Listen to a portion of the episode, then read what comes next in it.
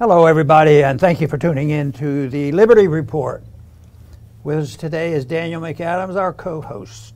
Daniel, good to see you. Good morning, Dr. Paul. How are we doing this morning? Doing well, thank right. you. We're going to stamp out the injustices in this country. Let's stamp. And Biden's on our side. Yeah. He says, well, there is a lot of injustice going on, domestic things. So he's starting a new uh, organization, a new, a new bureaucracy, a new department to address the subject of domestic terrorism. Yes. And there are terrorists all over the place. Yeah. And uh, they have to identify them because the ones who really commit the real terrorism, they have to have special treatment so the police leave them alone. So, oh, we don't want to, we don't, we don't really arrest you in this administration if we think you've really done something wrong. Anyway, this whole idea of accelerating at the federal level uh, the problem of domestic terrorism, because there's a lot of violence in the country. But you know, the country was set up in a way where breaking the law, which is mostly what they're talking about, they're not, they're not, uh, they're pretending they're talking about insurrection so that they can, uh, I guess, justify more uh, federal in, involvement. But what they, what they're do, doing is uh, they're trying to justify this by arguing a case that uh, there's so much terrorism going on.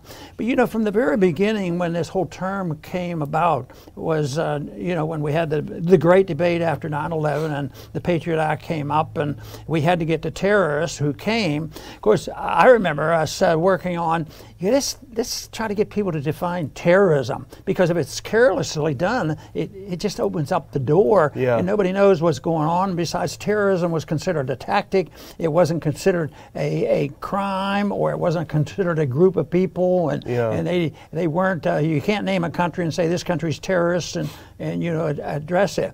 But the, there's no authority in the Constitution for dealing with uh, domestic law breaking, and uh, we know they that is not uh, that, that is not uh, even even though they're abusing those rules, they didn't seem to care a whole lot when there was a lot of violence in the cities last summer. Yeah. You know th- that that looked terroristic in the sense that a lot of problems were out there, but the justification from this, I would say, is the propaganda of the last year. And it's incessant. Uh, you, you know, I, I- mentioned to you, I didn't think they, they did play some of that violence in the inner city, and they were always in the liberal cities. But compared to the amount that we saw and the number of crimes that were being committed and uh, buildings torn down and, and, and all the carnage that was going on, compared to the coverage of some, some views from, nine, uh, from uh, January 6th, Yeah. it, January 6th is the propaganda tool, and, and, and it's to move along because I think Democrats are feeling under the gun. They're on the defensive now, and they need some distraction. So they've had the, the war on COVID. That's that's been a distraction, but it's also created more crimes, and many crimes committed by our own government by uh, undermining our liberties. But once again, they see a problem and uh, they have to have more rules, more laws, more money, and a more department. So the Justice Department, which isn't doing so well in the eyes of the American people. You know, our Justice Department, our CIA, our FBI have been under the guns for 50, 60 years. And I imagine uh, even Truman recognized from the very beginning if I knew what they were going to do, I'd have never, I'd have never signed that Yeah, bill. he he say says he thought yeah. it was for collecting surveillance information to protect our country, but it turned out to be something that uh, uh, was, uh, you know, uh, very mis- misleading to it. In the same way with J. Edgar Hoover, you know, just just think of how, how we started out with that. Yeah. So the American people, though, uh, maybe they're starting to lose confidence. But I predict uh, that this is dealing with only enhancing the power of the state for political reasons. Who's going to have the power? And maybe if we can find out, oh, they wouldn't dare accuse uh, a Trump supporter of uh, committing terrorists, would they? And uh, so we have to have to be concerned about this. But uh, th- this is not going to solve their problem. Matter of fact, what they're doing is the problem. Yeah. You, you know, they're breaking the law uh, by doing this, breaking the, the constitutional law, and, and it's being misused, I think, as a political tool. And I can't see where there's any sincere effort on the part of the people who are supporting this that we're doing this for peace and prosperity for this country. Yeah, you said they need a distraction. I would say they need an enemy. They need to create enemies and they need to get rid of their political opponents. And I think this is what it's all about. you know, this is a solution in search of a problem because you walk around town, you walk around the country, you look around. Is domestic terrorism? Are people blowing things up? Are white supremacists blowing things up and lynching people? No, it's not happening. People are getting hurt in the inner cities, as you talk about. Record numbers of shootings. That doesn't matter. You got to take this on. And terrorism, you know, what, like you say, what about this? What about the black business owners in these places that were burned down, watching their life's work being uh, burned down by by liberal white Antifa supporters? But let's look at some clips because this is what um, this is what we're talking about. It's been out for a couple of days now. Here's the first one from Business Insider. Biden's Justice Department is creating a new domestic terrorism unit, but experts are skeptical about whether it'll make Americans safer. And I kind of like that second part of the title, Dr. Paul. So I went and I looked at the article, and it wasn't because they think it's really goofy and this is kind of a red herring thing. It's because it's not going to get enough money. It's not going to have a, enough power. You know, that was their complaint. But so you ask, well, what is domestic terrorism? Because it really hasn't been defined very well. It's already illegal to blow stuff up. It's already illegal to burn people up and shoot them and all this and that. So what is it? Well, here's here's the deputy uh, district uh, deputy. Um, let's put up the next clip. He is the Justice Department, I think, Deputy Director. Yeah, Assistant Attorney General, sorry, for National Security, Matt Olsen, Matthew Olsen, And he said, We have seen a growing threat from those who are motivated by racial animus, as well as those who ascribe to extremist, anti government, and anti authority ideologies, is what he told the Senate Judiciary Committee. Dr. Paul, now be honest with me do you have an anti-authority ideology? there you go. because I'm getting worried. Oh, I know. We might be on a list somewhere. But you know, the uh, it, it's such a farce when you when you think about it, because uh, they paint it as doing something very good and necessary to make things more peaceful. Uh, and they're not dealing, they, they're not that much interested in uh, the way the country's set up, uh, federalism, and whether this is a federal, uh, federal problem or not. But, but you know, this, this, the one thing that bothers me about this uh, January 6th thing is uh, that is used as the reason for this terrorist unit to be set up. But guess what? The, um, the people, you know, the so called insurrection, uh, I wonder where their headquarters uh, for that insurrection was. Don't they have a center point? And well, they'd probably create one. But they, they didn't even carry guns in there. No. If it's a, a, real insurrection with a mob of people coming in to take over the government, and they didn't have a gun except some uh, unfriendly policeman, maybe. I don't yeah. know who he was or what he was, because they weren't allowed to investigate who did the only killing. Yeah. And uh, most people off. call it a murder. Yeah. Because it's under, it, it's seen under, uh, you know, there's a video of it. So there, you, you know, it, that even that I don't consider uh, to fit the uh, so-called term of terrorism because, quite frankly, I think that's a made-up term to be used for anything they want.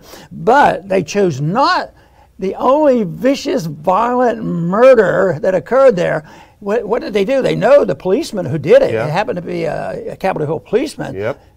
But they had investigations for four months and checking out, get all this information, accumulated a lot of films which the Republicans aren't allowed to see. Yeah. At the same at the at the same time, uh, the policeman that committed this crime. Uh, they didn't even talk to him. Yeah, no. And, and, so, and this this is the group of people who are going to stop the terrorism, yeah. and they are not going to confess up uh, and say, well, yeah, this is this is really all politics, and this is the way politics work in this country. This is how you win elections. This is what we have to do because we're under the gun, and we have to stop, you know, the Trump people uh, from ever winning an election again, or even if you're a supporter. Matter of fact, it, it may come to the point that even if you're just a Trump supporter, yeah. that you, you may be charged under what they're talking about. Certainly under suspicion, that's for sure. Well, they need to have this January 6th as an insurrection, which it is not.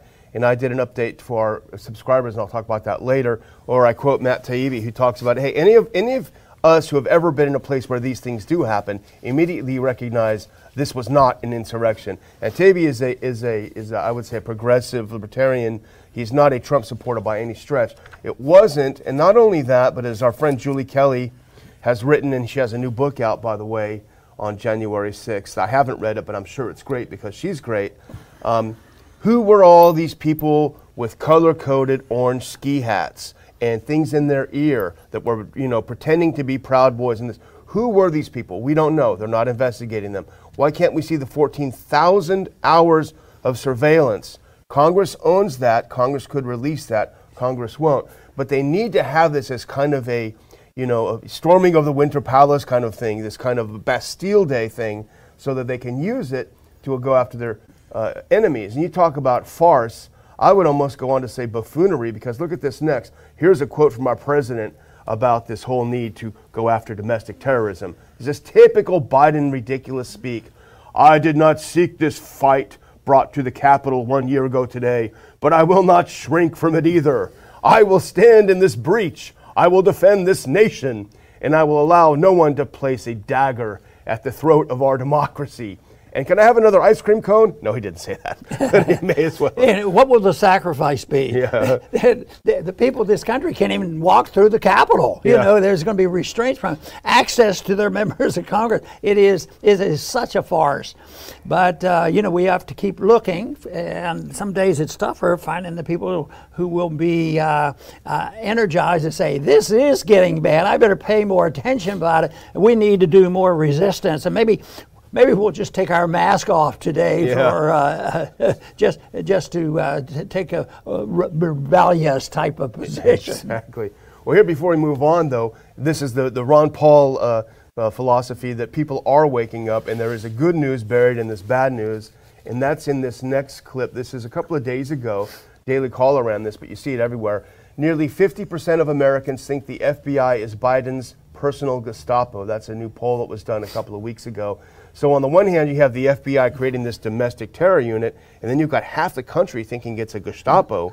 That's a pretty serious thing, and it's also encouraging that they're starting to look at it this way. But it, but it's also uh, a little bit sad that it's taken so long because you know the history of both the CIA and the FBI, the early people in both the CIA, well, uh, Truman, it didn't take him long to say if I'd have known what they were going to do, I'd have never signed the CIA bill. I don't know whether he was saying that for uh, grandstanding or not, but I happen to believe that he probably didn't know and he signed it, and it was after World War II, so that's what, why that got started.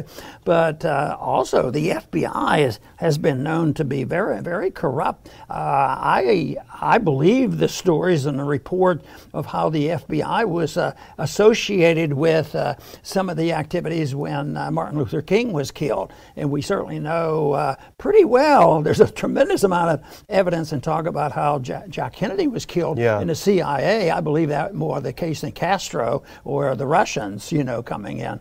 But but a- anyway, so there's a long history. So this is good. This may be the breaking point where people have to start questioning the law enforcement agencies because I can't remember. uh, I think it took me a long time to even consider the fact that some people, like in the FBI, uh, would be not trustworthy, trustworthy because I had I met a lot of people in the C- FBI, Yeah. not the CIA but the FBI, Yeah. and I consider them my good neighbors and Yeah, all. sure. So, uh, but the attitude, it's the leadership that counts. But this is shifting, and uh, that's uh, and I was always taught uh, as growing up that one of the worst things you can have are crooked police. Yeah. And, and I think this is what we're talking about. The Justice Department has just been atrocious, you know, on how how they make, you know, if you're indicted right now, an indictment, that, that whole system has to be changed. An indictment, uh, I think it's like 98% of the time, if you're indicted, you're, you're found guilty. Yeah. It's very hard to get off if uh, if you've been indicted once. They get around to Yeah. checking things out and, and going through to the grand jury. Yeah. Especially if you're poor, right? yeah.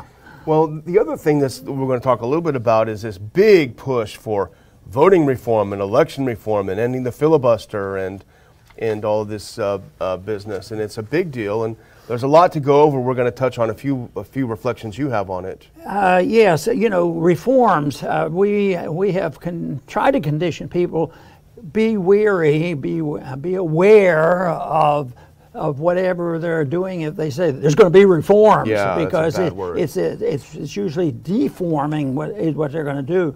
so this is a big deal. It's ongoing right now, you know, and uh, Schumer has it all lined up uh, because he's playing on this uh, whole thing. There's more racism than ever before, and he has to uh, make make sure that the uh, critical race theory uh, continues their lifetime and influencing people, and so th- therefore they they have to. It's it's the elections that are the problem, yeah. and we have to have fair election. But I think they have other goals in, in place. Ultimate goal is getting, getting rid of the Electoral College, and for now it is uh, to, to make sure that we have a mobocracy uh, rather than a republic. They, ne- they never talk about the republic, they talk about democracy. Yeah. And democracy, uh, pure democracy, is the dictatorship of the majority. And, and, these are the people who are always arguing the case for the minority. Yeah. And what they're wanting to do is destroy the rights of the minority. So if you're in a state where you're in a minority, uh, and they say it happens to be a state and it's a minority, and they happen to be uh, non white. Yeah. Uh, that's their only protection they Yeah. have is uh, to have representation. So if if they end up getting and they've they've talked about it for years, but this is a big move on. But I believe they want to get rid of the electoral college, uh, and they want to make sure that uh, uh, senators are elected in a different manner. Most of the time, they run into problems because these suggestions have been around for a long time. But but there's also a stronger sentiment right now, and they're racing to get this done because they know next year it's not going to get any easier yeah, for them. Yeah, and they've got nothing else to run on, so they got to risk the elections, Yeah. right? Well, you know, Mollie Hemingway, who writes for The Federalist, with whom I was a, a, a journalism fellow many, many years ago, really good writer, very astute. She has a great piece out, and she talks about, I know this is going to shock you, Dr. Paul, cowardly Republicans in the mm-hmm. Senate who are just letting this thing fly by because they're terrified. They're not putting up a fight over this reform because they're terrified of challenging the Democrat narrative that the vote in 2020 was absolutely pristine. It was the best vote, the best vote we've ever had. And uh, Hemingway quotes Time magazine, hardly a bastion of extremist conspiracy rhetoric. Time magazine itself, in an article not long ago, talked about the election as a what happened in the election as a well uh, funded cabal of powerful people, quote, ranging across industries and ideologies, working together behind the scenes to influence perceptions, change rules and laws, steer media coverage, and control the flow of information. This is from Time magazine about the election. It was a revolution in how people vote. We know that Mark Zuckerberg spent, um, uh, what, 400 and some million dollars to affect the vote. Or you didn't have to show up. You could vote by mail. You could just, you know, however many you want to just keep voting, keep voting, change all the rules.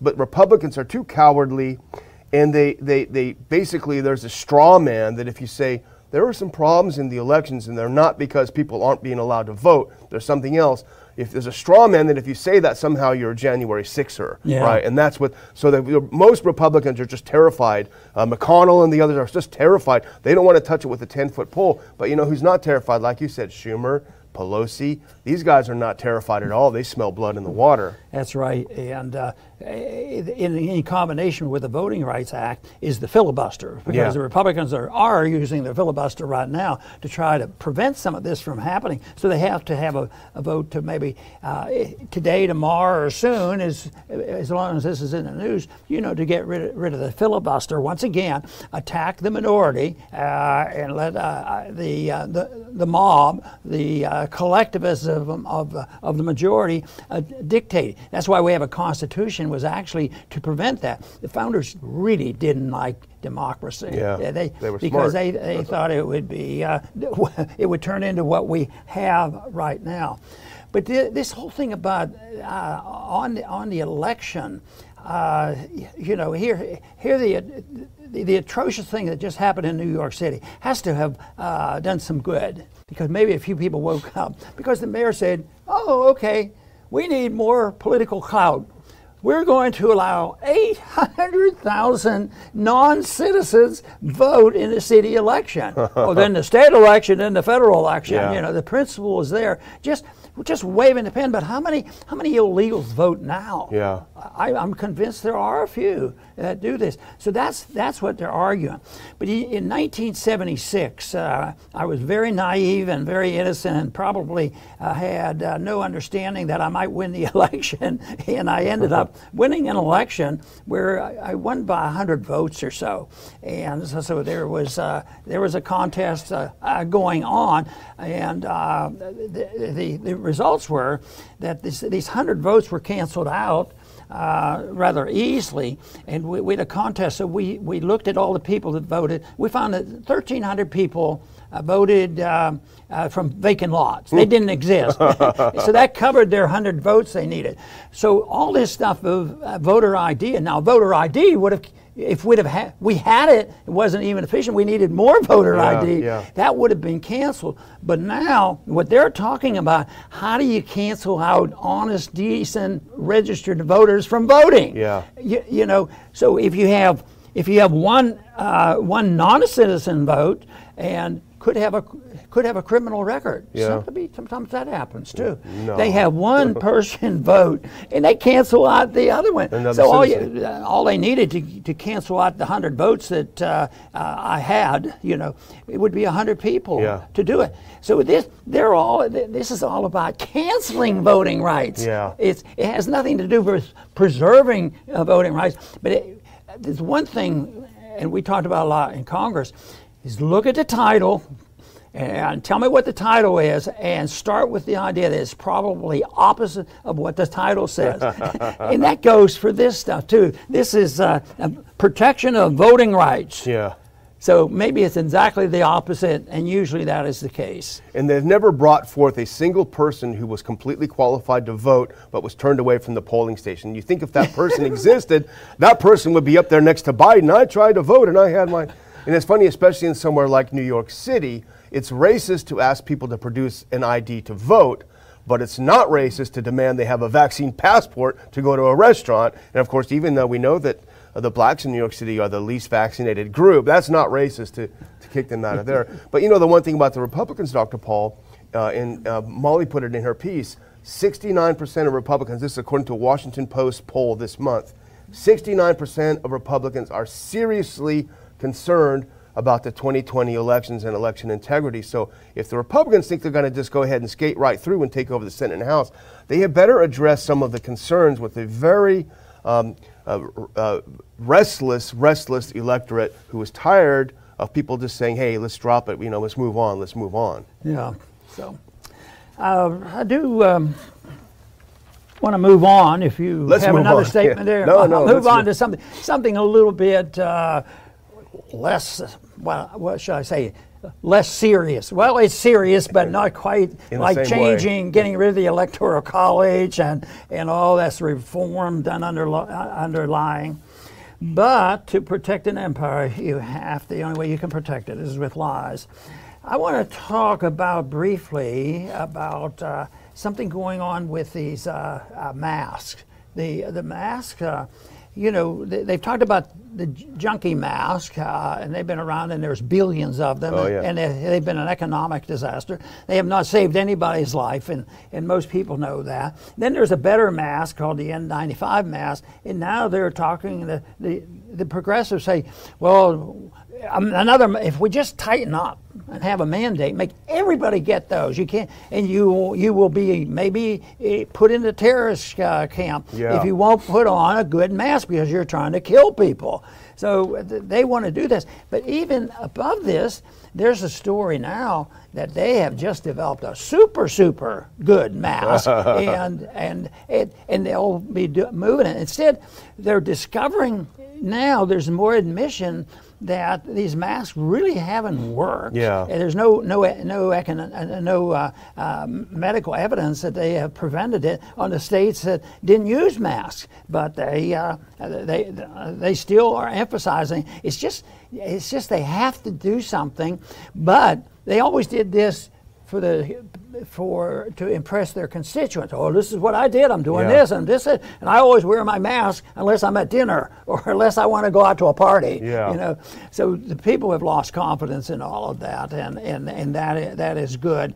But uh, now. Uh, I think uh, the job of uh, the people who uh, understand this uh, a little bit better, uh, the, the whole system of COVID should get it out, get it out there, people, and, and they, should, they should not, not only not accept blindly this whole thing about uh, the N95, uh, but to question the other use. the N95 actually is a better mask, and it is one that uh, uh, we tried to use, you know, in, basically used in the hospitals. Uh-huh. But th- those are conditions quite a bit different when you have open surgery and all. Yeah. It's just so different to me. That has it, it really was narrowed down to a medical decision rather than a political decision. Yeah. Well, the masks, as we know now, did very little for the virus, but they did a lot for pollution. They clogged up the ocean, they clogged up the whales, they clogged up the seals. Uh, it's just a disaster. Billions of these things. Uh, but if some, they, you know, they got rich off them. Let's put up this quote because this is the article we're talking about. This next clip. This is from uh, Common Dreams, I think. Sanders, Senator Sanders reintroduces the N95 mask for all legislation. He called it an absolute scandal that the richest country in the history of the world, high quality masks are not more readily available to frontline workers, healthcare workers, and all Americans. Well, if we're so rich, why can't we buy them? Well, Laura Ingraham has a good uh, tweet, and there's the next one here if we can put that up. She makes a very good point. He wants to send everyone a single mask, but Laura points out N95s are single use. and the FDA's own website said they're not appropriate for children. So he's going to send you one mask. He's going to send you a, that one fish, right? One mask. You're going to use it. And what is he going to keep using it? Are you going to send you one every day? The government's going to, we're going to have to like shut down everything. No more toilet paper, no more meat, no more anything. We're just going to go into mask making. They're going to send it to the dry cleaner. yeah. I just say look into who's giving the donations to these senators, probably a mask company. Boy it, it, it's almost like is, are we in the middle of a bad dream? Yeah, Have really. we thought? Yeah, I, sometimes uh, it pops in my mind. I don't. I don't think this can be true. Maybe. Maybe I'm reading from the Onion or something. Yeah, yeah, you know, yeah. That, that some of it is so silly, but. Um, I, I found this really interesting. This is the uh, last story is really. Uh, we haven't heard a whole lot from uh, from the Danish people on uh, COVID. Yeah. But uh, they they finally they, they did they took the position of uh, being part of the establishment. They didn't fight them. Uh, they they didn't preach, but they were they were good world citizens. Yeah. You know, they went went along with this, and if America said, "Well, uh, you, you, can't leave anybody, you can't allow anybody leaving your country to come to our country if they haven't done ABC," yeah. you know, that kind of thing. Uh, but this Danish newspaper, and I think is one of one, if not one of the top two of the newspapers uh, in uh, in their country, and that is they quote, "We failed." The Danish newspaper apologizes for publishing official COVID narratives without questioning them. Yeah. Isn't this amazing? Yeah. You'll never see that I mean, here, ever. You know, there was a time, not that many years ago, it was. Uh, it was sloppy, but we, we did have uh, you, you, know, a lot more good journalists out yeah. there questioning it. And now, um, since I was a newspaper boy, I knew something about newspapers, and uh, it was that the news was different than the editorial page. Yeah. Somebody told me that. They said, "Oh, they they I thought newspapers were supposed to be neutral," and they said, "Oh no, but if on the editorial page it's different." And I understood that and thought, well, that sounds logical. So I sort of read news differently than I read editorials. But uh, the, the, these um, th- that has, t- has totally failed. And this is an apology that they send in. And they said they just messed up. Yeah. And they didn't follow, and, and they had strong, strong advice. Uh, as uh, the, he says, the mental alertness has worn out tremendously on all of us. That is why we, the press, must also take stock of our own effort. That's that's pretty good advice, yeah. you know. We have not been vigilant enough at the uh, Garden Gate. He goes on and on. It's a, it's a great lecture. I wonder, it'd be interesting to see how the people uh, are reacting to this. Yeah. I mean, it is something you literally would never ever see in the Washington Post, the New York Times. All of these publications that lie after lie after lie. And it's not only that they lied, they basically acted as stenographers for government press releases. They never said, hey, this doesn't make sense. Can you explain it? No, they just printed it. And here's a very dramatic, and this is a translation, this is a very, very dramatic headline from the newspaper. If we can put up this next clip. Um, very dramatic. We failed. That's it. just two letters. And And here's a tweet about the article, if we can do that next one, because it does have a slight explanation, if we can put up that next clip.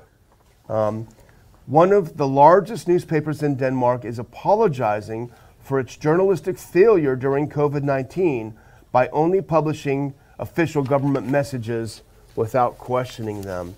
You got to give them credit. Nobody likes to say, I'm sorry, I messed up. Only Walter Jones in politics has ever done that. Yeah. Uh, you don't get any brownie points for saying, I was duped or I messed up or whatever. Yes, it's it's amazing. So truth is breaking out, and uh, hope Denmark uh, gets some benefits from this, and I hope people get excited about it. But uh, I don't think it will be. Uh, the story is going to be. I don't think we clipped this story from the Washington Post. Yeah, no. or, or the New York Times or the Wall Street Journal. Yeah, you know, yeah. they're not going to do that. Well, I'm going to close if we're Okay. ready. And I just want to uh, thank our viewers. Uh, we did a new Ron Paul Institute update last night that I put out, and you can get that update for free. Go to ronpaulinstitute.org and subscribe. I'll send out another one tonight that those who, to those who subscribe today, talking about some of the things we talked about today. But the other thing I want to say is if you've been watching the show for the past couple of weeks, I may have looked a little green around the gills. Uh, and that wasn't because I've been drinking poison or, or rot gut or something, but uh, we had a camera go out and we had to use a backup camera. Uh, and thankfully, some good friends, some good viewers of the Ron Paul Liberty Report, they happen to have gone to your to house to our supporters summit. But I want to thank Randy Laskowitz and Dan Johnson uh, for coming forward and literally buying us a new camera that we can be back uh, how we were. We can continue to improve the studio.